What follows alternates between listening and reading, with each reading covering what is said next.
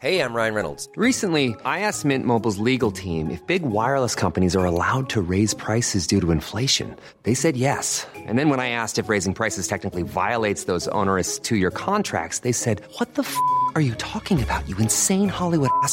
F- So to recap, we're cutting the price of Mint Unlimited from $30 a month to just $15 a month. Give it a try at mintmobile.com slash switch. $45 upfront for three months plus taxes and fees. Promo rate for new customers for limited time. Unlimited more than 40 gigabytes per month. Slows. Full terms at mintmobile.com.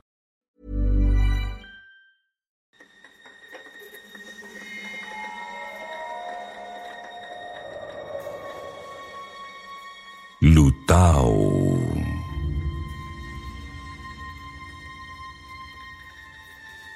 Magandang gabi po, Sir Jupiter. Itago niyo na lang po ako sa pangalang Lucas. Ilang taon na rin akong nagtatrabaho bilang cook sa isang karinderya dito sa Quiapo. Stay in ako dito kasi taga Bicol talaga ako. Napunta lang ako dito dahil sumama ako sa pinsan ko na nagtatrabaho rin dito sa Quiapo. Sa tagal ko na dito, may mga naging kaibigan na ako na nakakakwentuhan ko kapag sarado na ang tindahan namin. Ugali ko po kasing tumatambay muna sa labas para magpaantok at manigarilyo. Isa sa mga naging kaibigan ko dito ay tago ko na lang sa pangalang Edmund.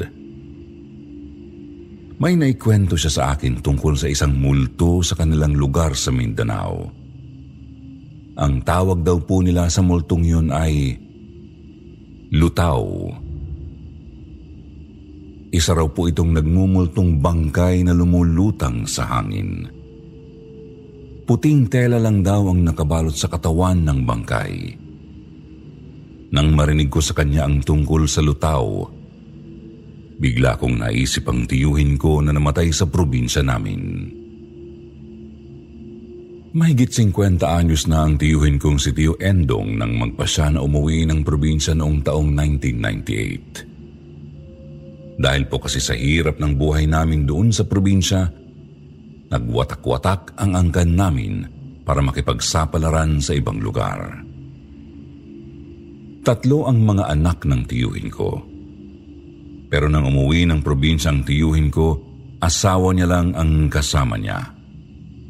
Ayaw pong umuwi ng mga anak nila dahil may mga trabaho at pamilya na. Nalaman ko na lang mahigit isang buwan ang nakalipas mula nang umuwi sila ng probinsya na namatay na pala ang tiyuhin ko. Nilagnat daw ito ng napakataas at dahil hindi na itakbo sa ospital, kaya namatay ng hindi nalulunasan. Malayo po ang lugar namin sa bayan. Ilang kilometro ang lalakarin. Wala namang sasakyan na dumadaan dahil wala pang tulay ang mga ilog sa amin noon. Nagkataon na nung nagkasakit daw po ang tiyuhin ko, masama ang lagay ng panahon.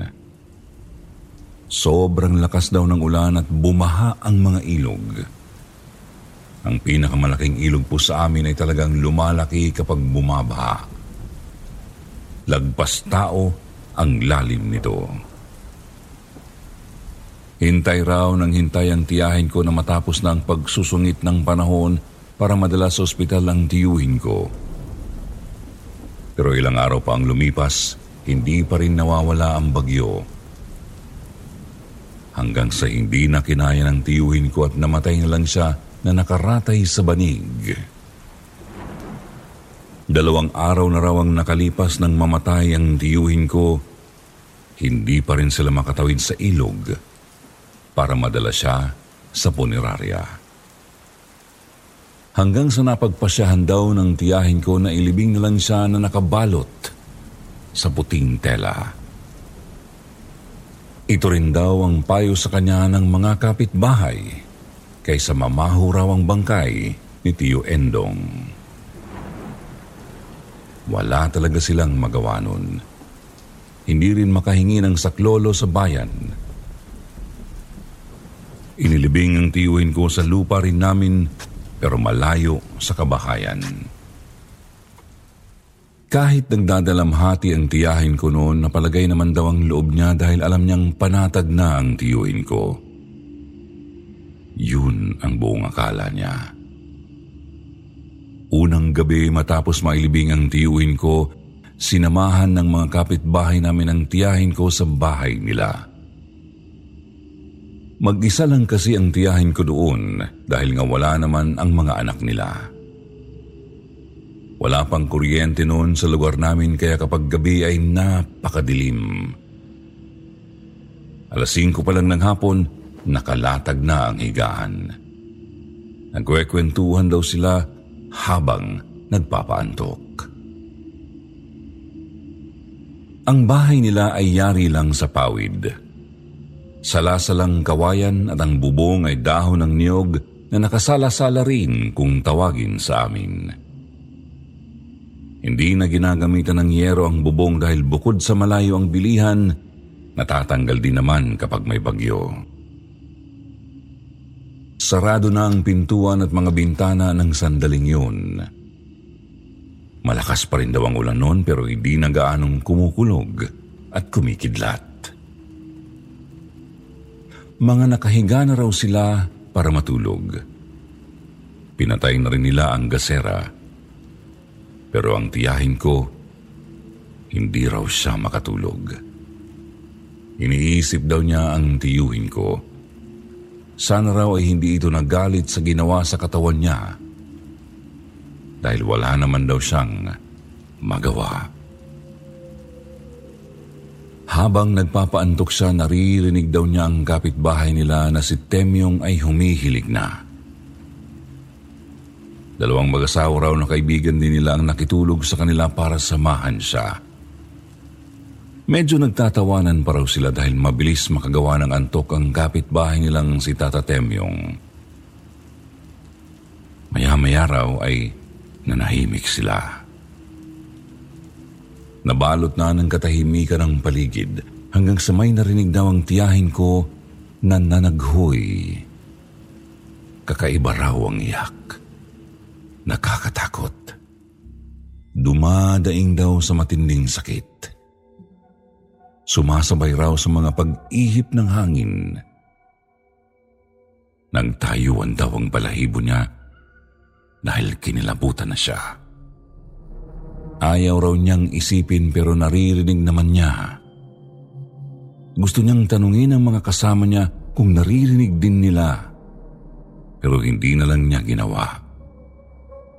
Baka raw kasi siya lang ang nakakarinig at matakot pa niya ang mga kasama. Pero maya-maya raw, yung mag-asawang kasama niya ay nagbubulungan. Naririnig niya ang kaluskos nila na parabang nagtutulakan. Hindi na raw siya nakatiis kaya tinanong niya kung ano ang problema. Tapos tinanong daw siya kung may narinig siyang umiiyak. Doon pa lang daw sinabing meron nga rin siyang naririnig. Dahil daw doon, tumayo ang asawang lalaki at sinindihan ng gasera. Nagsiyupo na lang daw sila at sumandal sa dingding. Wala raw silang imikan. Ayaw nilang pag-usapan dahil baka raw lalong lumapit sa kanila ang naririnig nilang yon. Nung narinig daw po kasi nila ay nasa malayo pa ito. Nagsalita raw ang kapitbahay niyang si Tata Delo. Nagalok daw ito ng kape. Tapos sinaway siya ng asawa kasi mga natatakot na nga raw sila pero gusto pang magkape. Nabaling uli ang usapan nila kay Tata Temyong na mahimbing pa rin natutulog at humihilig pa. Habang nakasandal daw sila sa dingding, naramdaman nilang gumagalaw ito na parabang may yumuyugyug mula sa labas. Pare-pareho sila ng nararamdaman kasi iisang dingding lang ang sinasandalan nila. Hinayaan lang nila pero lalo raw lumakas ang mga pagyugyug. Maya-maya raw ay may kumakatok na sa pinto Nagkatinginan daw sila at nagtanungan kung may inaasahang dumating. Tinanong pa raw nila ang tiya ko kung may darating na anak galing Maynila. Pero sabi ng tiya ko, wala raw. Hindi pa nga raw siya nakakatawag sa mga anak niya para ipaalam na patay na ang papa nila dahil hindi pa siya nakakababa ng bayan para makitawag. Tapos nagtanungan uli sila kung sino ang kakatok sa disoras ng gabi. Nagsasabihan daw sila na silipin kung sino ang nasa labas. Pero dahil mga takot na nga sila, walang may gustong sumilip. Pero dahil si Tata Delo ang lalaking gising sa kanila, siya raw ang naatasan ng asawa nito na sumilip. Sa kanila daw po, si Tata Delo talaga ang pinakaduwag. Nanginginig daw itong sumilip sa butas. Nang nakasilip na daw ito, bigla na lang daw natigilan. Tinatanong nila pero hindi raw makapagsalita. Panay lang ang turo sa kung ano ang nakita niya sa labas. Nakanganga pa raw ng lalaki ang mga mata nito. Kaya ang ginawa raw ni Natia sabay-sabay raw silang sumilip sa butas.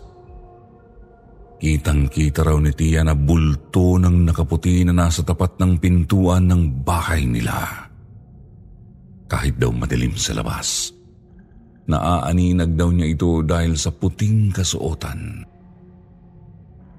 Sa kuryosidad daw ni tita, kinilatis na yun. Nakalutang daw sa hangin ang nilalang. Bulto raw yun ng tao na binalutan lang ng puting tela. Nanginginig daw na napaatras si Tia at sumandal sa kabilang dingding.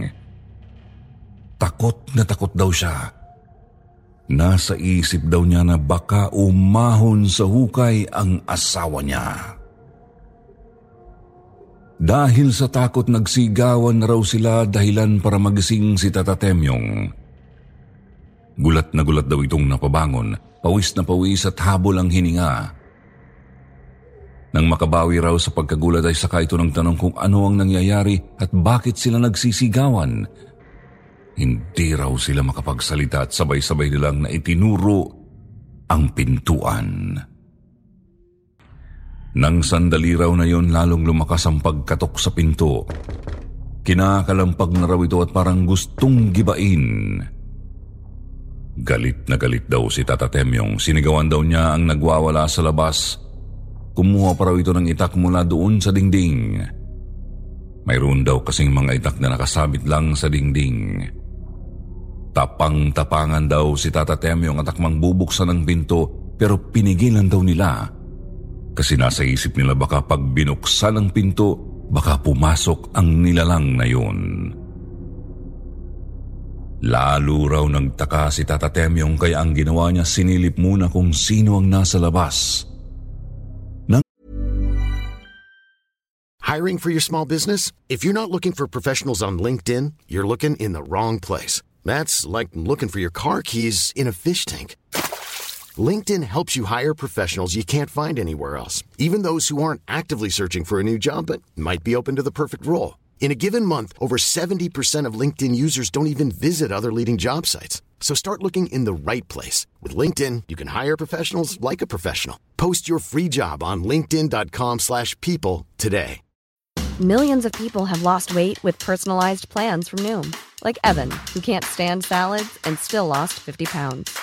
Salads, generally, for most people, are the easy button, right? For me, that wasn't an option. I never really was a salad guy. That's just not who I am. But Noom worked for me. Get your personalized plan today at Noom.com. Real Noom user compensated to provide their story. In four weeks, the typical Noom user can expect to lose one to two pounds per week. Individual results may vary. makita raw ay nabitawan pa niya ang hawak na itak. Putul-putul daw ang salita ni Tata Temyong at tinatanong niya kung si Tio raw ba ang nasa labas. Lahat daw sila ay ganoon ang nasa isip. dahil ganoon ang itsura ng tiyuhin ng ilibing nila. Sa takot daw nila hindi nila malaman ang gagawin hanggang sa tanungin daw nila ang tiyahin ko kung bukas ang isang pinto doon sa kusina. Tumango daw po ang tiya ko tapos nagdidikit daw sila papunta sa pintong yun. Kapit-kapit daw silang lumabas ng bahay. Hindi raw sila nag-iingay dahil baka biglang lumipat doon ang bangkay ng tiyuhin ko. Nang makalabas daw sila ng bahay, hindi na sila lumingon pa. Nagsitakbuhan daw sila papunta doon sa bahay ni Natata Temyong dahil yun ang pinakamalapit na bahay na mapupuntahan nila. Ginising daw nila ang mga anak nito. Halos gibain na raw nila ang pinto ng bahay. Sigaw daw sila ng sigaw na sinasabing buksan ang pinto. Walang kamalay-malay daw ang mga anak nito nang buksan ang pinto. Dali-dali raw silang pumasok tapos nagmamadaling isinara ang pinto. Sinabihan daw nila ang mga nagising na anak ni Tata Temyong na huwag maingay. Nang gabi raw po na yun, natulog silang tabi-tabi. Medyo matagal daw bago sila nakatulog dahil ang tagal daw bago mawala ang takot nila. Isa rin sa dahilan ay baka raw sundan sila at katukin ulit. Kinaumagahan daw po sama-sama nilang binalikan ang bahay ng tiyahin ko. Dahan-dahan pa raw nilang tiningnan ang paligid kung naroon pa ang bangkay. Pero wala naman daw silang nakita. Naisip nila na baka raw Nagmulto lang talaga dahil may gustong sabihin. Natatakot man daw sila pero kailangan daw nilang puntahan ang pinaglibingan sa tiyuhin ko para masiguro na talagang hindi ito umahon sa hukay. Nagsama pa raw sila ng ilang mga kalalakihan sa kanilang lugar. Pagdating daw sa pinaglibingan, Napansin agad nila na bumaba ang lupang ipinangtabon nila. Nagtataka raw sila kung paano yun nangyari. Halos abot tuhod daw ang lalim ng nawalang lupa. Ang sabi pa ng iba. Baka raw nasinsin ang lupa dahil sa tuloy-tuloy na pagulan. Pero ayaw maniwala ng tiyahin ko dahil masyado raw malalim ang naging hukay. Ang ginawa na lang daw po nila ay tinabunan ulit yun para pumantay sa lupa ang balon. Ikinwento sa amin ng tiyahin ko ang karanasan niya nang umuwi na kami sa probinsya. Sumama ako sa panganay nilang anak na si Kuya Robert. Tinawagan kasi niya ako nang malaman ang nangyari sa tatay niya. Pagka-uwi namin doon, bumuhos na ang lungkot ng mga anak ni Tio. Kahit ako ay naiyak na rin dahil sa sinapit niya doon. Wala naman kasi siyang sakit at masigla siya nang umuwi sa probinsya. Ang sabi niya lang, matatanda na sila, kaya gusto niyang umuwi lang sa lugar namin para magtanim-tanim. Yun na lang daw ang gagawin nilang libangan. Pero hindi namin sukat akalain na ang pag-uwi niya pala ang huli na niyang paghimlay. Isang linggo rin ang itinagal namin sa probinsya. Habang nandoon kami, hindi rin kami nakaligtas sa mga pagpaparamdam ng tiyuhin ko. Unang araw pa lang namin pinagpaamuyan na niya kami ng sampagita. Habang naglalakad kami noon papalapit sa bahay nila, amoy na amoy namin ang sampagita. Nakapagtataka lang kasi, walang nagtatanim ng ganoon na bulaklak sa lugar namin. Nagpahinga lang kami ng kaunti noon habang nakikipagkwentuhan pagkatapos ay dinalaw namin ang pinaglibingan kay Tio. Nag-iwan pa kami ng kumpul ng bulaklak na pinitas lang namin sa gilid-gilid tapos pinagsama-sama at tinalian. Nag-iiyakan ng mga pinsan ko habang kinakausap ang tatay nila. Nalulungkot din ako pero hindi ako sumasabay. Umalalay lang ako sa kanila. Medyo sinisisi pa nila ang sarili dahil pinayagan daw nila ang magulang na umuwi ng probinsya. Pero ang sabi ko, wala namang may gusto sa nangyari. Wala rin namang nakakaalam na babagyo ng sandaling nagkasakit si Tio. Nang sumunod na gabi naman, pagkapatay ni Tia ng gasera, biglang umamoy ang kandila. Parang kandila ang pinatay ni Tia kahit gasera lang naman yun. Nagkakatakutan na kami. Kaya ang ginawa ni Kuya Robert, Kinausap niya ang tatay niya na huwag daw kaming takutin. Kung may gusto raw iparating, sabihin na lang sa panaginip para mas maintindihan. Nang magising ako, wala na si Kuya Robert sa higaan. At tutulog pa ang dalawa niyang kapatid, pati si Tia. Nang tingnan ko ang oras sa suot kong relo, masyado pang maaga noon alas 6 pa lang ng umaga. Kaagad akong bumangon at lumabas ng bahay. Nakabukas na kasi ang pinto kaya naisip ko na baka lumabas na si Kuya Robert. Nasa may pintuan pa lang ako natanaw ko nang may nakaupo sa bakuran. Nakatalikod siya na parabang nagkakape kasi may tasang malapit sa kanya na nakalapag lang sa lupa. Nilapitan ko siya at hinawakan sa balikat. Tinawag ko pa at tinanong, sabi ko, Kuya Robert, musta ka na? Bigla siyang lumingon sa akin na parabang naggulat ko pa. Pero mas nagulat ako nang makita kong hindi yun ang pinsan ko. Si Tio Endong ang nakita ko.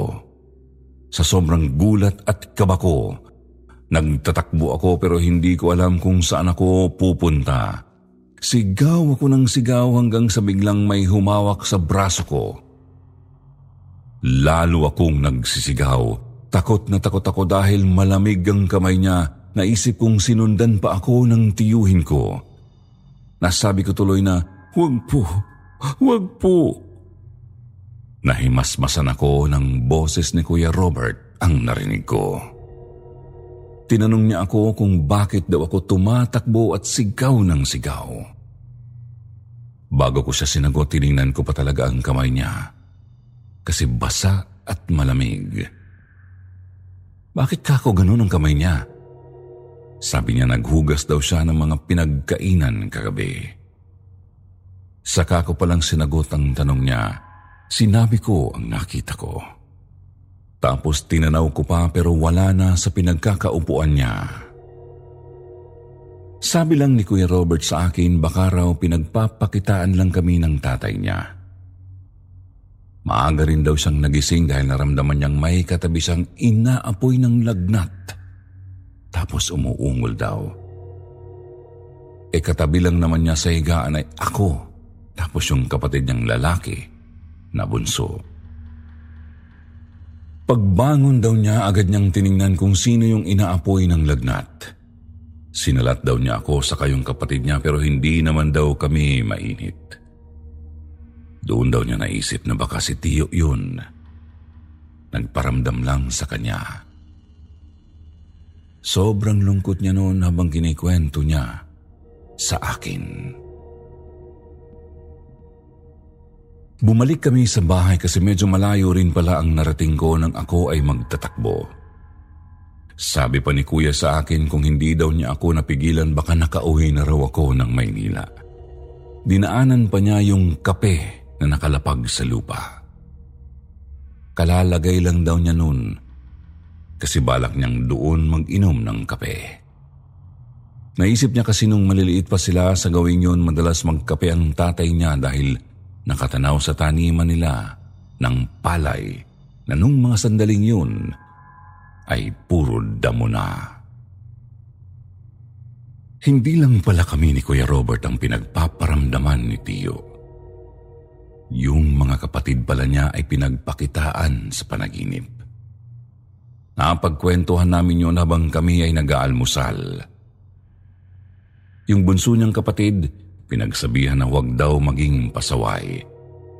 Habang yung kapatid nilang babae ay sinabihan daw na alagaan si nanay nila.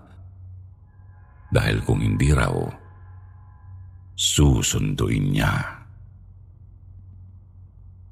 Parang totoo daw yung panaginip nila. Parang nag-uusap lang at buhay na buhay daw si Tio habang ginakausap sila. Isang araw bago kami umalis para bumalik sa Maynila, pinuntahan uli namin ang libingan ni Tio. Kinausap namin siya at pinagpaalam na isasama namin si Tia sa pagbalik ng Maynila. Hindi ko alam kung paramdam din ba ni Tio ang paggalaw ng mga sanga sa puno sa paligid kahit wala namang gaanong hangin. Tapos na kasi ang masungit na panahon noon. Inisip ko na lang na pumayag siya at yun ang kanyang sagot. Ano kaya ang dahilan kung bakit nagpapakita ang lutaw? May dala kaya itong sumpa dahil sa galit niya? Sir Jupiter, tuwing araw ng kamatayan ni Tio, inuuwian siya ng pamilya niya. Ang sabi kasi nila kapag raw malapit na ang kamatayan niya talagang nagpaparamdam daw ito sa kanila. Parang hinahatak silang umuwi at dalawin siya. Dito na po ako nagkapamilya sa Quiapo pero huminto na ako sa pagtatrabaho dahil sa katandaan ko. Nagkaroon ako ng dalawang anak na sumusustento na lang sa aming mag-asawa. Ayaw na nila kaming pagtrabahuin kaya ang ginagawa kong libangan ngayon ay kulitin ang aking mga apo. Marami pong salamat sa inyo Sir Jupiter at hihintayin ko ang aking kwento sa inyong channel na Sityo Bangungot.